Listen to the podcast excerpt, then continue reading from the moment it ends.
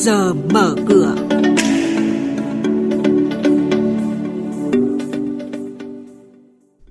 Thưa quý vị và các bạn, 17 đoàn tàu thuộc tuyến Metro số 1 thành phố Hồ Chí Minh đã cập cảng. Cần Thơ ra mắt mạng lưới doanh nghiệp thích ứng với biến đổi khí hậu vùng đồng bằng sông Cửu Long. Phiên chứng khoán cuối tuần trước, VN Index sụt giảm 31,42 điểm. Đây là những thông tin chính sẽ có trong chuyên mục trước giờ mở cửa ngày hôm nay. Bây giờ xin mời biên tập viên Xuân Lan và Hà Nho thông tin chi tiết.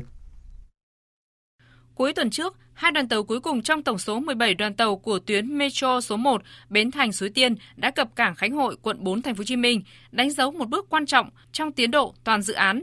Mỗi đoàn tàu gồm 3 toa, có tổng chiều dài 61,5 m, có thể chở 930 khách. Ông Nguyễn Quốc Hiền, Phó trưởng ban quản lý đường sắt đô thị thành phố Hồ Chí Minh, chủ đầu tư cho biết.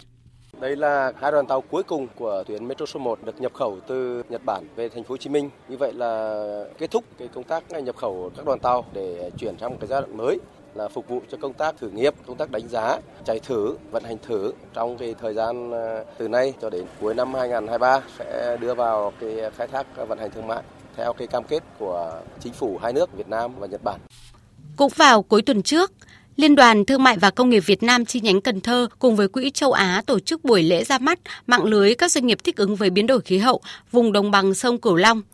Mạng lưới ra đời nhằm mục tiêu liên kết phát triển vùng đồng bằng sông Cửu Long bền vững, thích ứng với biến đổi khí hậu, chủ động giảm thiểu các nguy cơ tác động tiêu cực do biến đổi khí hậu gây ra, đồng thời hoạt động nghiên cứu khoa học sản xuất kinh doanh, xuất khẩu lúa gạo, trái cây, các dịch vụ công nghệ thích ứng logistics. Ông Nguyễn Phương Lam, giám đốc VCCI tại Cần Thơ kiêm chủ tịch mạng lưới doanh nghiệp thích ứng với biến đổi khí hậu vùng đồng bằng sông Cửu Long cho biết. Mạng lưới không chỉ là những cái sáng kiến nơi trao đổi kinh nghiệm mà còn những tham mưu cho chính phủ trong việc tổ chức các chương trình về chính sách, thiết lập chính sách và hợp xa hơn nữa là chúng tôi cũng kỳ vọng rằng đây là cái mạng lưới những doanh nghiệp dẫn đầu những doanh nghiệp có trách nhiệm cộng đồng đóng góp lớn trong cái sự phát triển chung của quốc gia và sẽ có những cái mô hình nhân rộng không chỉ trong nước mà còn vươn ra cả thế giới.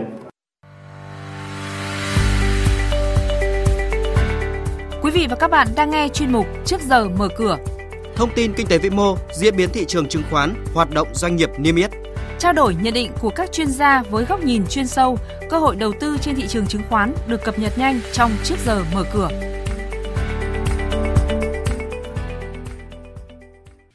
Thưa quý vị và các bạn, trên thị trường chứng khoán phiên cuối tuần trước, áp lực bán nhìn chung chi phối thị trường, điểm sáng len lỏi ở một số ngành như bảo hiểm, thép, vận tải. VN Index chỉ hồi phục được khoảng 10 điểm trong đầu phiên sáng rồi nhanh chóng giật lùi trở lại trong bối cảnh dòng tiền vẫn duy trì ở trạng thái ít ỏi. Tình trạng này lại tiếp diễn trong phiên chiều, khiến VN Index tiếp tục giảm. Trong hai phiên cuối tuần, VN Index tổng cộng giảm 31,42 điểm. Còn đóng cửa phiên cuối tuần trước, VN Index đã giảm xuống 1.329,26 điểm, HNX Index giảm xuống 343,46 điểm, Upcom Index giảm xuống 101,88 điểm và đây cũng là điểm số khởi động trong phiên giao dịch mở cửa sáng nay. Xin chuyển sang hoạt động của các doanh nghiệp niêm yết.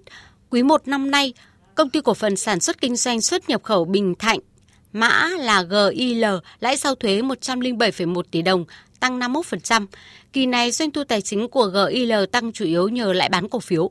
Bên cạnh đó các chi phí cũng đồng loạt tăng như chi phí tài chính, chi phí bán hàng và chi phí quản lý doanh nghiệp. Trên thị trường chứng khoán trong phiên cuối tuần trước, cổ phiếu GIL đang giảm xuống 82.000 đồng một cổ phiếu.